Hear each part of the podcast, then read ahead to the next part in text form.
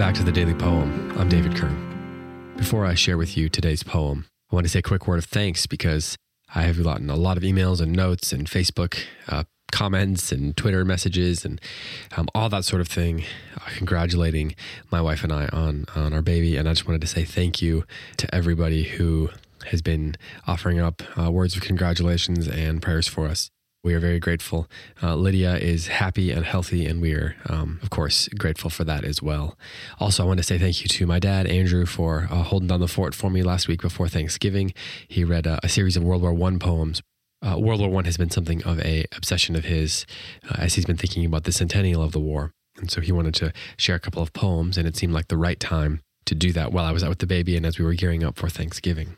But I'm back and I've got a full slate of poems for you this week, and I'm excited to bring them to you.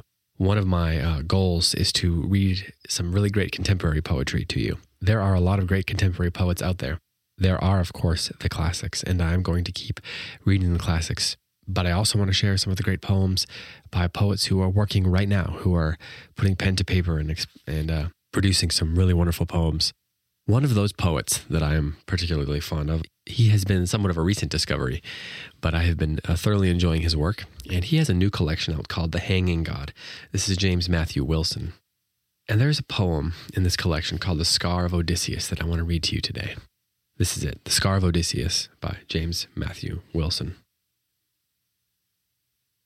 In the old stories, on a quest for a lost grail, gold fleece, or to refound a kingdom sacked that the hearth gods may rest, a small crew leaves its natal ground and sails beyond the limits of the West. The sons and wives who stayed behind would wonder at their wandering and wait with thoughts of monsters weighing on their mind until a ship with magical freight appears at dawn, its white sail on dark brine. Such tales can hardly fail to please, for we lap up the unknown that's made known, and since our lives, in great or small degrees, look like quests too, could they be shown in all their menaces and victories? No wonder that we celebrate the bliss of bride and groom at their beginning, the perilous hours that thread a narrow strait, but somehow keep the fate spools spinning, the disembarking for a golden estate. What's more, we see a dark plot swells along the path the schoolboy walks alone, and hear behind the girl's first kiss church bells, and feel our hearts with his atone when the bond clerk comes clean on what he sells. Their lives show ours when we behold some soldier stiffly called away to war, or hear monks pray their office in the cold chapel, we know that their forms are those our lives take when their true depths are told. But they must not be. We have seen the maniac proclaim his destiny, and suffered through dull cruise slides, scene on scene, as some fool reeled in vanity. We cannot always say what our lives mean. Not just the humble, but the wise accept the distant idol for its strangeness, which gives to our lives plots their just disguise. Odysseus wore a beggar's plainness, so that the truth his love alone did surmise. It's a wonderful poem to read aloud. It pushes you, it challenges you to really enunciate, to really carefully physically manifest each sound. I found myself having to really over exaggerate the use of my lips and the way that I was the way that I was speaking and be really careful with it. And you won't notice it in the recording, but I, there's a lot of um, there's a lot of stopping and starting that I had to do and restarting. And I love the way that it, in that way, the way the sounds work together, um, the way the the physical sensory expression of the words and the way the, the way that they are formed on your lips, uh, the way they sound, that that puzzle that that all puts together. There's there's mystery behind that just as there's mystery in the way that these characters that he's referring to uh, give expression and and mystery to our own lives. So I love that about this poem. This is one of those poems that uh, I think you could think about for a long time and would be a really interesting one to read with students, I think, uh, when reading Odysseus at the same time, or maybe afterwards. Um, there are lots of great poems about Odysseus.